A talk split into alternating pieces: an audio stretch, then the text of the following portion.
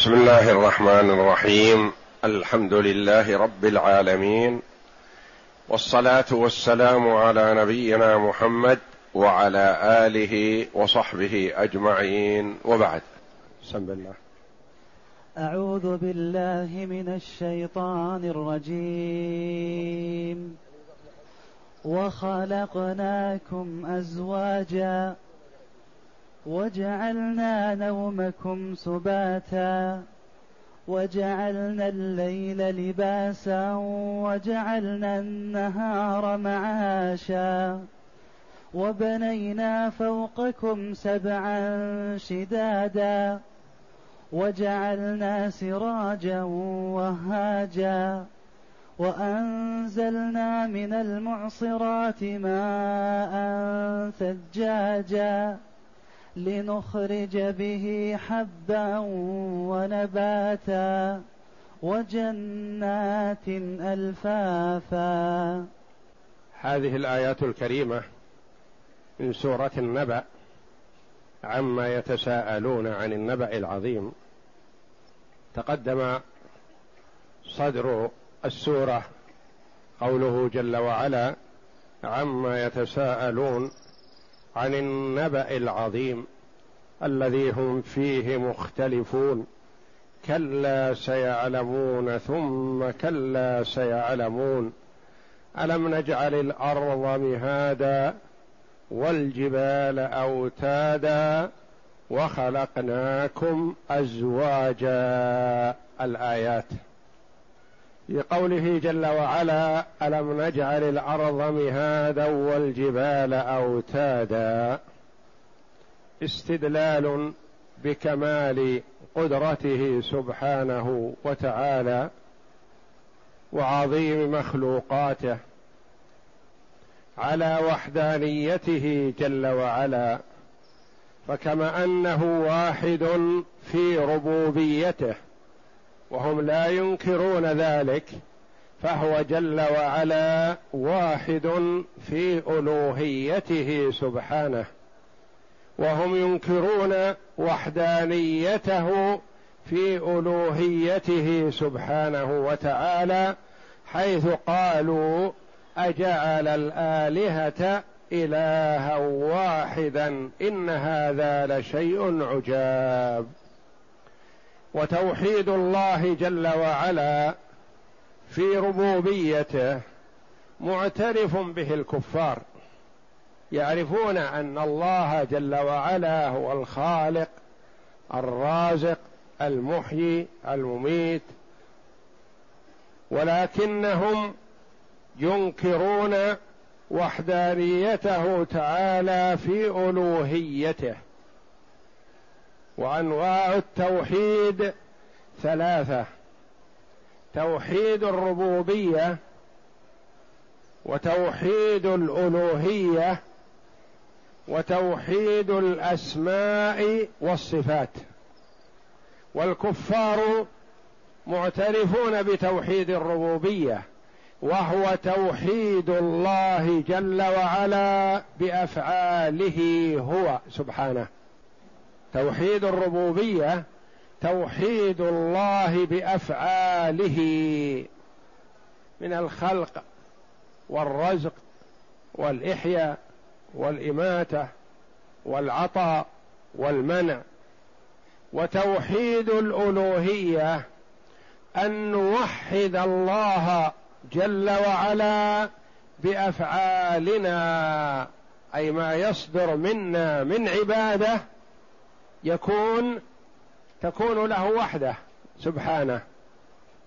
نوحد الله في ألوهيته في عبادتنا في صلاتنا في صيامنا في حجنا في ذبحنا في توكلنا في إنابتنا في رغبتنا في خوفنا في رجائنا فيما يصدر منا نوحد ربنا جل وعلا ولا نشرك معه في العبادة أحد. لأنه جل وعلا أغنى الشركاء عن الشرك. فإذا عمل المرء عملا أشرك مع الله غيره ترك الله جل وعلا هذا العمل كله.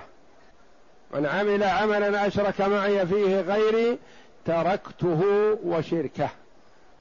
ويقول الله جل وعلا إن الله لا يغفر أن يشرك به. حرام على من أشرك بالله المغفرة. حرام عليه دخول الجنة. لأنه وقع في أكبر الذنوب وأعظمها. وقع في أظلم الظلم. أظلم الظلم أن تجعل لله ندا وهو خلقك. يعني تجعل له مثيل. والخلاف بين النبي صلى الله عليه وسلم وبين كفار قريش ونحوهم في توحيد الألوهية. لأنه عليه الصلاة والسلام يقول لهم أريد منكم كلمة واحدة. تدين لكم بها العرب وتملكون بها العجم. كلمة واحدة. يحصل لكم هذا الفضل العظيم. قالوا لك وعشر أمثالها. هذا كلمة واحدة لك وعشر امثل نعطيك. قال قولوا لا إله إلا الله. عرفوا معناها. أدركوها لأنهم عرب فصحاء. قال له أبو لهب عمه أقرب الناس إليه تبا لك سائر اليوم. ألهذا جمعتنا؟ وقالوا أجعل الآلهة إلها واحدا. إن هذا لشيء عجاب. هم عرفوا أنهم إذا قالوا لا إله إلا الله ما يصلح أن يعبدوا اللات ولا العزى ولا منات ولا الثالثة الأخرى ولا أي معبود من دون الله. ما يعبد. فرفضوا هذا. ومع الأسف الشديد كثير ممن يدعي الإسلام يعبد آلهة. وواقع فيه أكثر مما هو واقع فيه أبو جهل وأبو لهب. ويدعون الإسلام مع الأسف لأنهم جهلة. يجهلون ما يقولون ويعملون. أولئك عندهم معرفة علم. عندهم علم بمعنى القول. فهم ما يمكن يقولوا قول يخالفوه. فهم كرهوا أن يقولوا لا إله إلا الله لأن معنى هذا أن يتركوا الآلهة كلها وهم لا يريدون ذلك. ومشركو زماننا يقولون لا إله إلا الله ويصلون ويصومون ثم يتوجهون إلى القبور وأصحابها ويسألونهم ويدعونهم ويخافون منهم ويرجونهم ويطلبون منهم ما لا يطلب إلا من الله تبارك وتعالى. النوع الثالث توحيد الأسماء والصفات.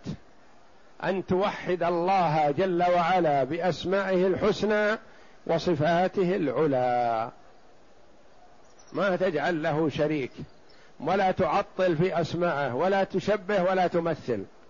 تصفه بما وصف به نفسه ووصفه به رسوله صلى الله عليه وسلم من غير تشبيه ولا تمثيل ولا تحريف ولا تعطيل. والناس في باب الاسماء والصفات طرفان ووسط. طرف شبهوا اثبتوا الصفات لكن شبهوها بصفات المخلوقين.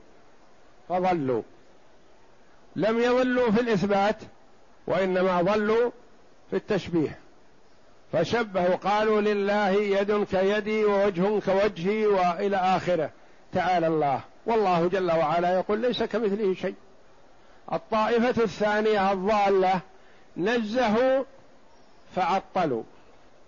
زعموا أنهم نزهوا والتنزيه حسن لكن هذا مجرد زعم. فعطلوا وهذا هو القبيح.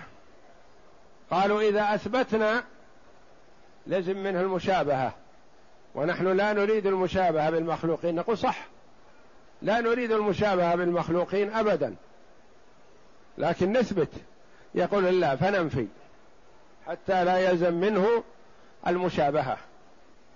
فنفوا الصفات من باب التنزيه أنهم نزهوا الله عن المشابهة. وأهل السنة والجماعة وسط بين الطائفتين الضالتين فأثبتوا إثباتا بلا تشبيه ولا تمثيل. ونزهوا الله جل وعلا تنزيها بلا تعطيل. فرقة أثبتوا فشبهوا. وأخرى يزعمون أنهم نزهوا فعطلوا. وكلا الطائفتين ضالتان. وأهل السنة والجماعة أثبتوا إثباتا بلا تشبيه. ونزهوا الله تنزيها بلا تعطيل. على حد قوله جل وعلا في جزء من آية كريمة جمعت ما يجب أن يعتقد لله جل وعلا في باب الأسماء والصفات ليس كمثله شيء وهو السميع البصير. جزء من آية. ليس كمثله شيء. هذا رد على المشبهة الذين شبهوا. وهو السميع البصير رد على المعطلة الذين عطلوا الله من صفاته. نفوا السمع والبصر وغير ذلك من الصفات. فالله جل وعلا في هذه الآيات الكريمة يدلل على وجوب توحيد الألوهية. على وجوب أن يوحد العبد ربه فيما يصدر منه من العبد من أفعال. ما يقصد بها وجه الله ووجه غيره ولا يعبد الله ويعبد غيره وإنما يوحد الله جل وعلا في عبادته. قل إن صلاتي ونسكي ومحياي ومماتي لله رب العالمين. والله جل وعلا يدلل بأشياء واضحة جلية بين أيديهم يدركونها. فقال لهم ألم نجعل الأرض مهادا والجبال أوتادا وخلقناكم أزواجا. وخلقناكم الواو حرف عطف والجملة معطوفة على ما قبلها. كلها مستدل بها على كمال قدرة الله تبارك وتعالى. وخلقناكم أزواجا. انظر إلى صنع الله جل وعلا وإلى حسن خلقه وإلى ما أوجده في هذين المخلوقين الذكر والأنثى. وخلقناكم أزواجا ذكور وإناثا. الأب واحد والأم واحدة. والماء الخارج منهما المجتمع المكون منه هذا واحد. يجعل الله جل وعلا منه أحيانا ذكر ويجعل منه أحيانا أنثى ويجعل منه أحيانا ذكرا وأنثى. ثم جعل لكل واحد خاصية تختلف عن خاصية الآخر. ثم جعل ميل الذكر إلى الأنثى. وميل الأنثى إلى الذكر. الذكر السوي ما يميل إلى ذكر مثله إلا المنحرف. والأنثى السوية ما تميل إلى أنثى مثلها إلا منحرفة. ثم جعل لكل واحد خاصية وصفة وشيء يناسبه. كون المرأة بهذا الشكل وبهذا الصفة وبهذا الحياء ما تصلح لمخالطة الرجال ومجابهة الرجال والخلوة بالرجال. تميل يعني تضعف معهم. والرجل كذلك مع النساء يميل إليهن وتحصل الإساءة. فجعل لكل واحد ميزة وفصل أحدهما عن الآخر وجعل لكل واحد خاصية. الحمل والولادة من خصائص النساء. لو كان الحمل والولادة للرجال استقامت الأمور. تعطل مصالح العباد. قال حامل ما عنده قدرة للعمل. والد ما عنده قدرة للعمل. حائض ما عنده قدرة للعمل. لا. جعل المرأة سكن للرجل. ما هي بعامل عنده. ولا هي تخرج لطلب الرزق وتسعى وتعمل. سكن. يسكن إليها الرجل. ويرتاح لها ويستأنس بها وهي كذلك تستأنس بزوجها ويتعاونان لكل خاصية. لو قالت اجلس رب الأولاد وأنا بأطلع أشتغل وأعمل هل يليق؟ إذا حملت ولدت كذا تعطل الشغل وتعطل الرزق توقف. أنا ما عنده قدرة. فالذين ينادون بتحرير المرأة منتكسون. عن فطرة الله التي فطر الله الخلق عليها. المرأة محررة فيما يناسبها فيما يليق بها على العين والرأس. أم أخت بنت زوجة لها الكرامة ولها الاحترام. ومن كرامتها أن تبقى في البيت. من كرامتها ومن حشمتها أن تكون في البيت. وينعم عليها ما بين أب وابن وزوج وأخ وغير ذلك. يعمل لها. هذه منتهى الكرامة. وتطلب في في الزواج سنة المسلمين وطريقتهم. تطلب في الزواج ويدفع لها المهر وحاجتها إلى الرجل أكثر من حاجة الرجل إليها. فمن كرامتها أنها لا تخرج تبحث عن الأزواج. هذا في عند بعض المسلمين الذين تأثروا بجيرانهم الكفار. المرأة تطلع وتذهب تبحث عن زوج وتجمع المال لأجل تدفع المهر للزوج كما هو حال بعض المسلمين متأثرين بمن حولهم. والمهر يدفعه الرجل للمرأة هذا كرامة منتهى الكرامة التعزيز أنه يرضيها ويطيب خاطرها بهذا. ويظهر حرصه ورغبته لها وهي لا تظهر ذلك. هي ما تظهر ما دامت أجنبية منه. هي إذا كانت في عصمته تتحبب إليه. وتظهر له المحبة والوداد لكن ما دامت أجنبية لا عندها كرامة. ما تبحث عن زوج. الزوج يأتي ويبحث عنها. ولهذا خاصية ولهذا خاصية وهذا صنع الله الذي أتقن كل شيء. وأولئك الذين يريدون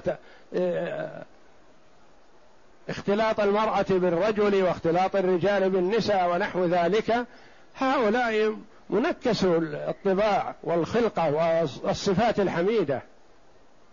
كانوا في الجاهلية مع أنه ليس عندهم دين لكن عندهم خلق عندهم شيمة رجولة شهامة. البعض منهم يئد البنت وهي صغيرة حية يقول خوفا من العار خوف أن تخرج تصاحب الرجال ويحصل منها الزنا فينال فيأتيني العار ما أريد هذا. المحافظة على صيانة العار يعني البعد عن ما يسبب العار هذا حسن لكن الزيادة في هذا وهو التجاوز ويسبب هذا الوعد والقتل الخفي والقتل الظاهر مثلا هذا محرم لأنهم لا عندهم حلال ولا حرام لكن عنده آه، رجولة شيء من الرجولة التي غير مصاحبة لدين و ومروءة دينية وصفات حميدة. ولما أراد النبي صلى الله عليه وسلم أن يبايع النساء وأنزل الله جل وعلا عليه أيها النبي إذا جاءك المؤمنات يبايعنك على أن لا يشركن بالله شيئا ولا يسرقن ولا يزنين. لما أراد النبي صلى الله عليه وسلم أن يبايع مجموعة من من مسلمات الفتح رضي الله عنهن قال ولا يزنين. قالت هند بنت عتبة زوجة أبي سفيان أم معاوية رضي الله عنهم قالت أو تزني الحرة. يعني قبل الإسلام وقبل أن نسلم ما يتصور أن الحرة اللي عندها مروءة وعندها آداب وأخلاق أن تزني مع الكفر. فكنا النساء في الجاهلية يحافظ الرجال عليهن خشية العار. وهؤلاء الذين يسيرون خلف أذناب الغرب ويمشون وراءهم فيما يقولون يريدون من النساء أن يختلطن بالرجال. فما ظنك إذا اختلطت امرأة متجملة وفي منتهى الفتوة والشباب والجمال مع شاب رجل مثلها وكانوا في عمل وحدهم والشيطان ثالثهم. ماذا سيكون؟ والنبي صلى الله عليه وسلم يقول ما خلا رجل بامرأة إلا كان الشيطان ثالثهما. اثنان والشيطان ثالثهم. ماذا سيكون؟ فالله جل وعلا يدلل على كمال قدرته وحسن خلقه بيقول ارجعوا لانفسكم انظروا ذكر وأنثى. كل واحد له ميزة وكل واحد له خاصية. وهم نشأوا في رحم واحد ربما يكون ذكر وأنثى. وولدوا معا. كل واحد له صفة. وخلقناكم أزواجا ذكورا واناثا. والله جل وعلا يقول وفي أنفسكم أفلا تبصرون؟ أو تأمل الإنسان نفسه وما أودع الله جل وعلا فيه من كمال الخلق والتصريف والأمور لا أيقن بوحدانية الله تبارك وتعالى الخالق المتصرف. وخلقناكم أزواجا وجعلنا نومكم سباتا. السبات الراحة ويطلق على التمدد ويطلق على الموتة الصغرى ويطلق على السكون والركود. جعل الله جل وعلا النوم راحة للإنسان الحيوان أيا كان. جميع الحيوانات جميع ذوات الأرواح في حاجة إلى النوم. لأن الإنسان ما يستطيع أن يواصل العمل باستمرار. وهذا النوم فيه مصلحة عظيمة. وراحة للجسم وراحة للروح. والروح ما تفارق الجسم ليست كحال الموت تفارقه وإنما هي حوله ومعه. والجسم مرتاح. وجعلنا نومكم سباتا. راحة لأبدانكم. واستقرار. وجعلنا الليل لباسا. الليل وظلامه بمثابة اللباس. يلبسه المرء فيرتاح. ينام. لأنه في حال النور وكذا ما لو نام ما يرتاح في نومه. وأتم ما يكون يرتاح الإنسان في نومه إذا كان في ظلام. فالظلام ستر مع ما يستتر به المرء. وجعلنا الليل لباسا. تستترون به وترتاحون به. وجعلنا النهار معاشا. جعل الله جل وعلا الليل والنهار لمصلحة العباد. لو جعل الله جل وعلا الوقت كله نهار وعمل ما وجد الإنسان وقتا يرتاح فيه. ولو جعل الله جل وعلا الوقت كله ليل ما وجد الإنسان وقت يعمل فيه وينطلق ويزرع ويحرث ويعمل ويتاجر. ويبيع ويشتري و فالله جل وعلا جعل هذين الوقتين لكل خاصية. وجعلنا النهار معاشا وقتا لطلب المعاش والكسب. وبنينا فوقكم سبعا شدادا السماوات مع ما أودع الله جل وعلا فيها من كمال قدرته مما هو مصالح للعباد. الشمس في السماء فيها مصالح عظيمة للعباد. القمر فيه مصالح النجوم فيها مصالح. الهواء والسحاب وما دون السماء فيه مصالح للعباد. وبنينا فوقكم سبعا يعني سبع سماوات. شداد قوية. ما يؤثر فيها مرور الزمان. من يوم أن خلقها الله جل وعلا إلى أن يرث الله الأرض ومن عليها وهي هي ما تتأثر بعوامل الزمن. شداد قوية. وجاء في الحديث أن كثف كل سماء مسيرة خمسمائة عام. ما بين السماء والأرض مسيرة خمسمائة عام. وكتف السماء كل سماء من السماوات كتفها مثل ما بيننا وبين السماء. يعني متانتها. وبنينا فوقكم سبعا شدادا. وجعلنا سراجا وهاجا. سراج الشمس. وهاج مضي. متقد بحرارة. ولمصلحة العباد جعل الله جل وعلا الشمس حارة. وجعل القمر بارد.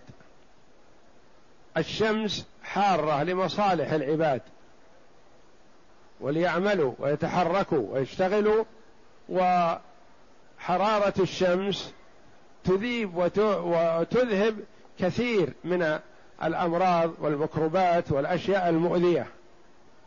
والقمر ينير إنارة للحاجة وليست إضاءته كإضاءة الشمس وليس له حرارة.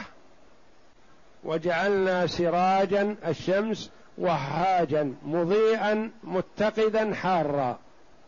وأنزلنا من المعصرات ماء ثجاجا. المعصرات تطلق على السحاب وتطلق على الرياح والهواء. ولا منافاة بينهما فالهوى يلقح السحاب بأمر الله جل وعلا فينزل المطر. والمعصر هي المحملة بشيء ما ما نزل ولما ينزل يعني قريب النزول. ويطلق المعصر على المرأة التي كادت أن تحيض ولما تحض يعني فيها الاستعداد لنزول الدم ولما ينزل إلى الآن. مثل السحاب إذا كان محمل بالمطر ولما ينزل مطره. وعمر بن أبي ربيعة يقول وكان مجني دون من كنت أتقي ثلاث شخوص كاعبان ومعصر يعني فتاة شابة صغيرة لما تحض وقد أوشكت. وأنزلنا من المعصرات ماء ثجاجا يصب بقدرة الله جل وعلا. والثج يعني يصب يعني ما هو دفعة واحدة وإنما يأتي شيئا فشيئا كحال نزول المطر لنخرج به بهذا المطر الذي ينزل الماء حبا ونباتا. الحب كحب البر والشعير والدخن والذرة وسائر الحبوب التي تكال وتدخر. ونبات سائر النبات والبقول من الأوراق التي تؤكل والتي تأكلها الحيوانات. وجنات بساتين.